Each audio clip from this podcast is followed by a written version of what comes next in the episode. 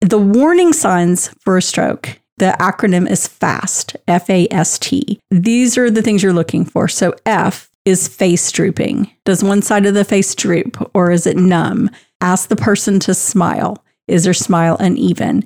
A is arm weakness. So, is one arm, has it become weak or numb? Ask the person to raise both arms. Does one arm drift downward? S is speech difficulty, is speech slurred. And the last letter is T, which is time to call 911. Welcome to Aging in Style, the podcast dedicated to celebrating aging and what it takes to do it well. I'm Lori Williams. I'm a certified senior advisor and senior housing expert. In each episode, you'll learn stories of older adults who are thriving in their 70s, 80s, 90s, and in some cases in their hundreds. Whether you're an older adult or the child of an older adult, this podcast is filled with insightful resources, organizations that are doing incredible work, and stories that will inspire you to volunteer, learn, and who knows, maybe even skydive in your golden years. Hi, welcome to Aging in Style. I have a very personal and important show today, an important message to share with all of you. Today, we're talking about strokes. And if you don't know, strokes are the number five cause of death and a leading cause of disability in the United States. And, you know, honestly, I never gave a lot of thought about strokes happening to me or to someone in my family until my husband had a stroke on Christmas Day. So just this past Christmas, 2022, we were preparing to have our Christmas dinner, and my husband was about to say the blessing, and words were not coming out of his mouth. And he looked at me and said, You say it. Very odd. and I looked at him and I said, Say something, just talk. And he couldn't. It, it didn't make any sense. I immediately knew he was having a stroke. And I'm going to talk more about that on the signs for stroke because it's so important that everyone know what the signs of stroke are and know how to to react and what to do in the event that you know someone in your family or or just someone you see is having a stroke. So what happened was, you know, I immediately saw that he was having difficulty speaking he was still able to walk and stand and everything. So I rushed him to the car. Probably should have called 911, but the hospital is about five minutes from my house. So I just, you know, rushed him there and immediately ran in with he's having a stroke and they took him back and sure enough he was he was having a stroke. He's only 62. He has some of the risk factors that we'll go over, but you know, not all of them. And, you know, we'll talk a little more about some factors that are really factors we can control in having a stroke and factors that are just honestly just out of our control. So, to, you know, kind of keep it brief with my husband, the hospital that I took him to is right by my house. And, you know, I'm glad I took him to the closest one, but it was not a stroke center.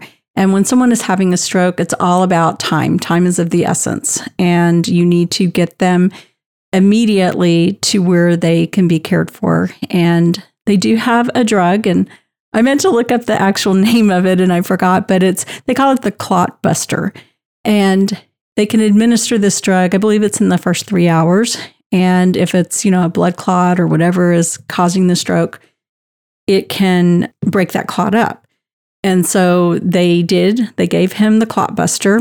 He at this point could not really speak. He he knew what was going on, but he could not say his name, could not say his date of birth, and he did not know what year it was. So very scary, obviously. And I had to make that decision for him to give him the clot buster.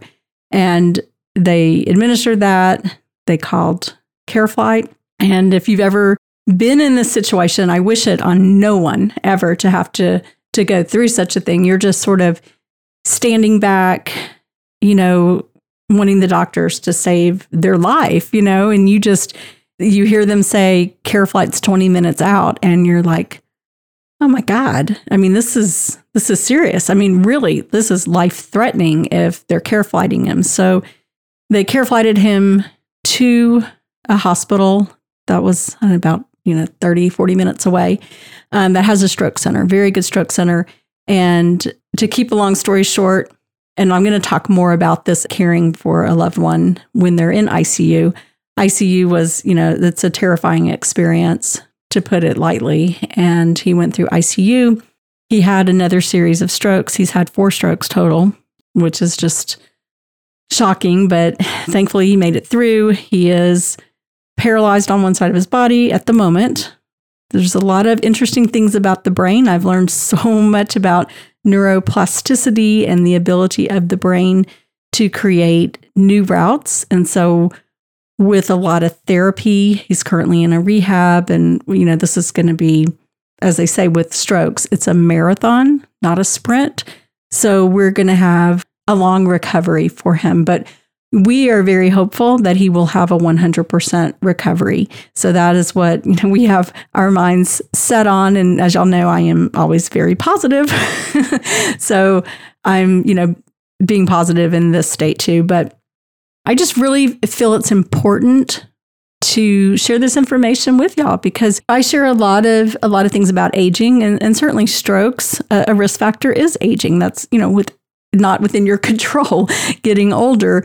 Um, but at 62, it's still pretty young to have a stroke. So let's just talk a little bit about strokes, what they are, how you can spot the signs of a stroke. That's so important because in the days after this happened, I had so many people say to me, Well, that's amazing. You knew he was having a stroke. And to me, it just, it was just so obvious that he was having a stroke. But I do want to share that with you. It's pretty pretty important information and it's pretty easy to remember as well. I had seen the little acronym for it years ago and it just stuck in my mind and uh, I'm thankful that it did.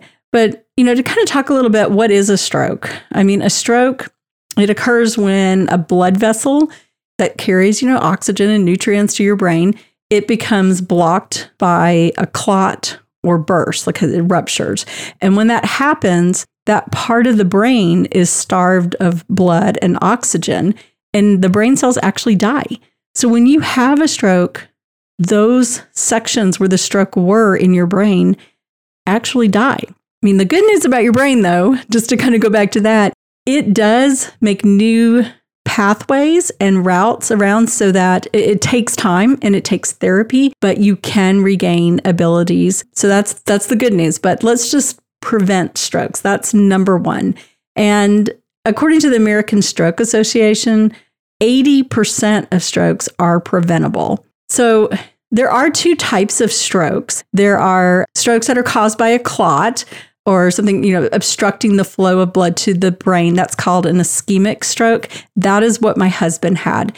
And this was sort of the debate when he was in the emergency room is it an ischemic stroke or is it a hemorrhagic stroke? The clotbuster drug that they give you can only be given if it's an ischemic stroke. And so that's what he was given to break that clot up. If you have a blood vessel rupturing, which is a hemorrhagic stroke, you would not give them the blood clotting drug because it just it thins your blood, it makes you bleed you know, what I noticed about him once they had care flighted him, we got to the next emergency room. He had cut his hand um, earlier in the week when he was washing dishes. He a knife hit him in the palm and he got a pretty good cut. That was all bleeding again. It was it was a bit disturbing, but it's thinned your blood so much that you are prone to bleed when you have the uh, clotbuster drug. So this is why you would only give it if it's an ischemic ischemic stroke. Hope I'm pronouncing that correctly, but believe it's ischemic. So that's what a stroke is.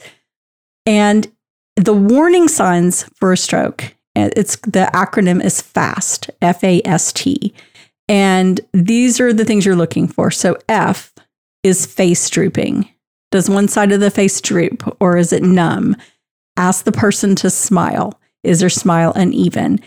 And since this happened, I've heard them ask my husband to smile no less than probably 500 times because that's what they're always checking for. His smile was fine after the initial stroke, but when he had the subsequent strokes in the ICU, I saw when it happened because I saw his mouth one side of it suddenly droop. And I knew, oh my gosh, he's stroking again. And, and he was. F again is face drooping. A is arm weakness. So, is one arm, has it become weak or numb? Ask the person to raise both arms. Does one arm drift downward? Again, this is, you know, the stroke protocol. They ask consistently when you're in the hospital or rehab, they're asking them constantly to smile, to raise their arm, to say their name, to say their birth date. I mean, just over and over again. Um, S is speech difficulty, is speech slurred.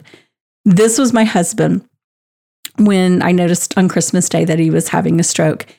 It's like he could not recall the prayer that he was trying to say. Like it just, I could see him just like processing and couldn't get it out. And then when I asked him to say something, it wasn't making sense what he was saying. It was like my kids and I said this afterwards. It was like he was glitching. Like, I mean, that sounds so crazy, but it was just like he was suddenly just glitching. Um, his speech became slurred later, but initially with his speech, it just, he couldn't get words out. And when he did, it didn't make any sense. And the last letter is T, which is time to call 911. I kind of skipped that part. I gotta, I gotta admit. And I, I think in our case, it probably was perfect that I was able to get him in the car. But, you know, had he not been able to walk, I certainly would have called 911. But I got him in the car and had him at the hospital, which is a five minute drive. I think I made it there in about two minutes, to be honest with you. And thankfully for us, there was no one in the emergency room, which was crazy. Not one person in there. Now, when I went to move my car, which I had abandoned with the doors opened and everything, um, there were a lot of people coming into the emergency room. So it was just a really very lucky or, you know, blessed moment for us that he was able to be taken in. But again, I just remember these warning signs. It's called FAST. And we'll put like a, you know, post something about it, a, a, like a little picture or something. But I saw it a couple of times. I think they used to do a commercial on TV and I saw it and it just always stuck in my mind. So, FAST, F is face drooping, A is arm weakness, S is speech difficulty, and T is time to call 911. And with a stroke, it is imperative that you act quickly because if you get them there quick enough and it's an ischemic stroke, they can give them the clot buster drug. There are some other stroke symptoms to look for. And so I just want to name those two. But the main ones, again, are going to be what we just went over with FAST. But some other Um, stroke symptoms to would be watch for sudden numbness or weakness of the face, arm, or leg, especially if it's on one side of the body, confusion, trouble speaking or understanding speech. And again, for my husband, it was trouble speaking. He didn't seem confused. He seemed sort of like I'm going to say kind of like perplexed that he was trying to say this prayer that he has said every day for, I don't know, we've been married 32 years. He said the same prayer all the time and it would not come out. So it was more perplexed for him. But confusion, trouble speaking or understanding speech is one, trouble seeing in one or both eyes, and trouble walking, dizziness, like a sudden loss of balance or coordination or a severe headache without a known cause. So, those are the things to keep an eye on. So, there's stroke risk factors that are under your control. And I got this from the, um, from the American Stroke Association, from their website. So, there are certain things that are under your control. And then there are certain risk factors that you really can't control. And what my husband's neurologist she was a wonderful, very, very nice man. Dr. Chung, if he's listening, Dr. Chung rocks. He took a lot of time to really explain things to me. But what he said was with strokes, 70% is going to be, you know, the, the risk factors that you can control, you know, like smoking, obesity, cholesterol, high blood pressure, those kind of things, which we'll go over. And then 30% is just genetic. And you know, with my husband, strokes do seem to run in his family. And honestly, I, I wasn't terribly worried about it because all of those family members smoked. And so I just kind of thought, well, they all smoke. So that's why they had strokes. But that's not necessarily um, not necessarily why. So, the stroke risk factors that are under your control, number one, and the biggest one is high blood pressure. High blood pressure is the number one controllable risk factor for stroke. And nearly half of American adults have high blood, blood pressure or hypertension. And you really need to make sure you're keeping your blood pressure in a healthy range, which they give as um, under 120 over 80. So know your blood pressure. I will say that my husband was in the two weeks prior to this happening, he was having high blood pressure. He had gone to his doctor, they put him on a blood pressure medication, and he was checking his blood pressure morning and night, and it was not coming down. Now, it wasn't in the range where we needed to go to the emergency room, but he was, you know, it was running high. And he had called the doctor on Friday before Christmas and they couldn't get him in. They said, come in after Christmas. So he actually had an appointment to go in after Christmas to see if there was another medication that he needed. So, certainly for him, I'm sure his blood pressure did play a role with some other risk factors that he had. But again, that is the number one controllable risk factor. So keep an eye on your blood pressure.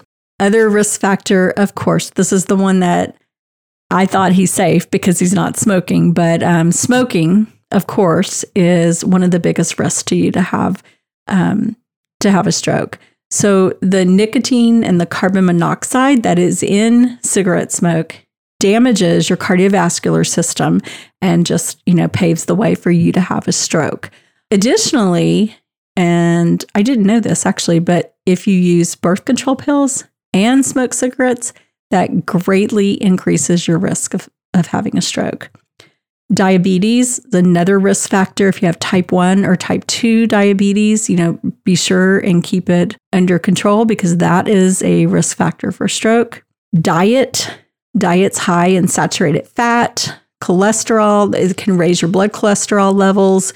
You really need to be following a heart healthy or Mediterranean diet. And I will tell you, my husband right now is on the heart healthy diet. Diet for him, honestly, and you may not like that I'm going to say this, but I literally told him this a couple of weeks ago. I said, You really need to stop eating like a 12 year old because he likes junk food. I mean, he does. He, I mean, he eats good food too, but he really likes junk food and he's really like a meat and potatoes guy. He's not like a big fruits and vegetables and salad guy, which, you know, I live on salads because I, I personally love vegetables and fruits and stuff, but he likes his ice cream and, um, and his junk food. So, you know, and a lot of people do, but just know it is, it is putting you at a risk. Your diet will definitely do that.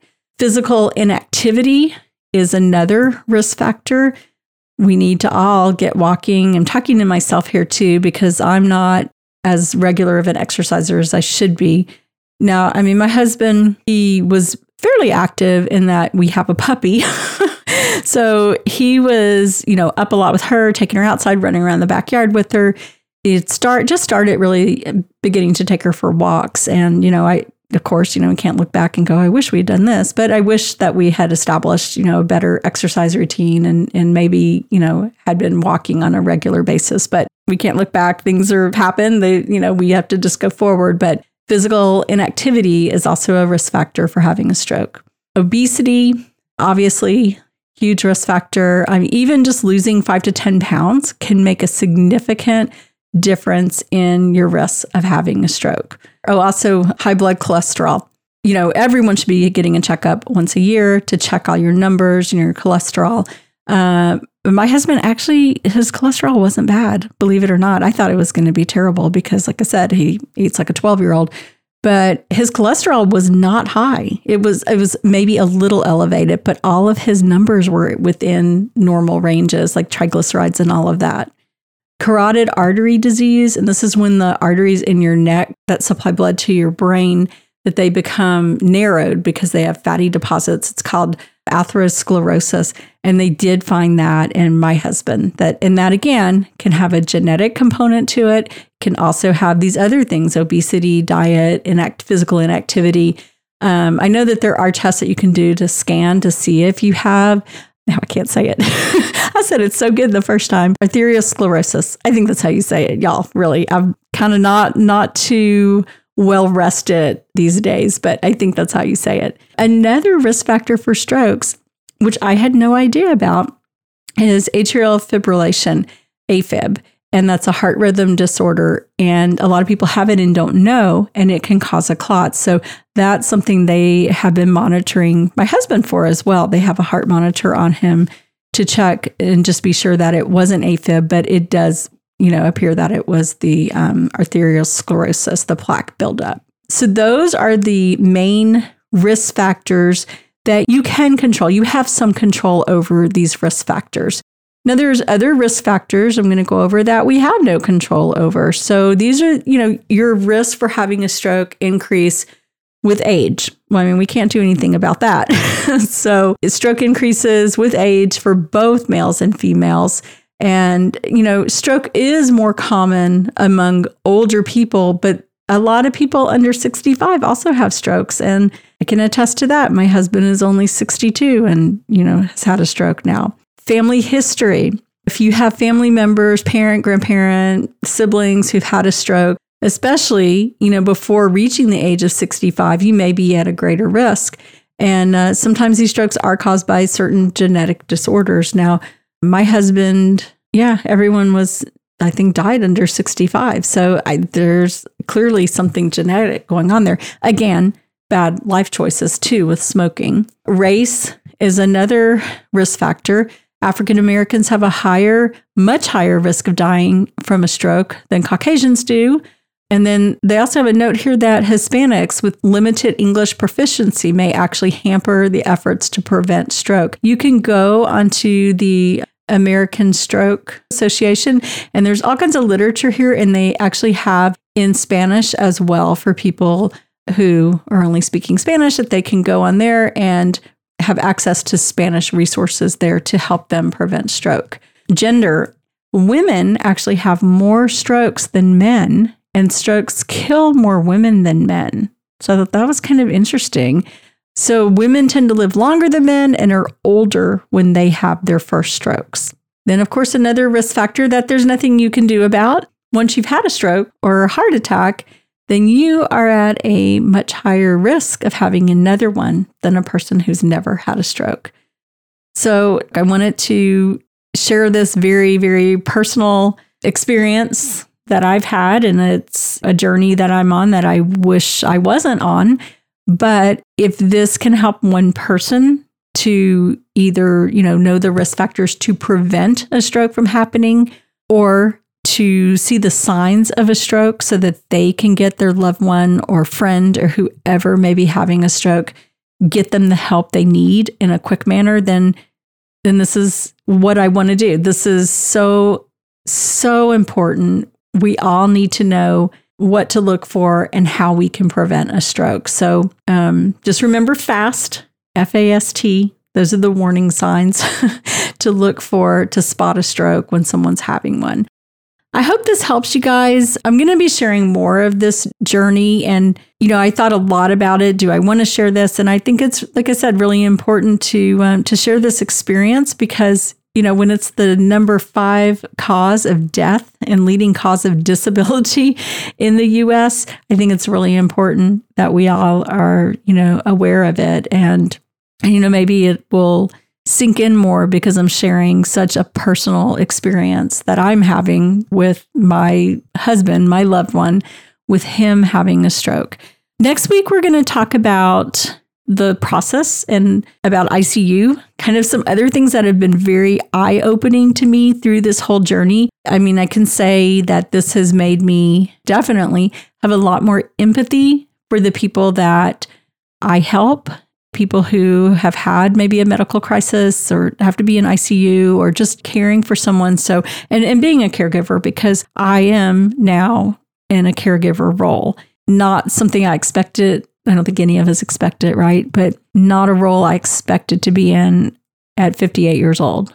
But you know what? Here I am. And I will rise to the occasion, of course. So stay tuned. I'll be having a lot more information and more discussion about this on future podcast.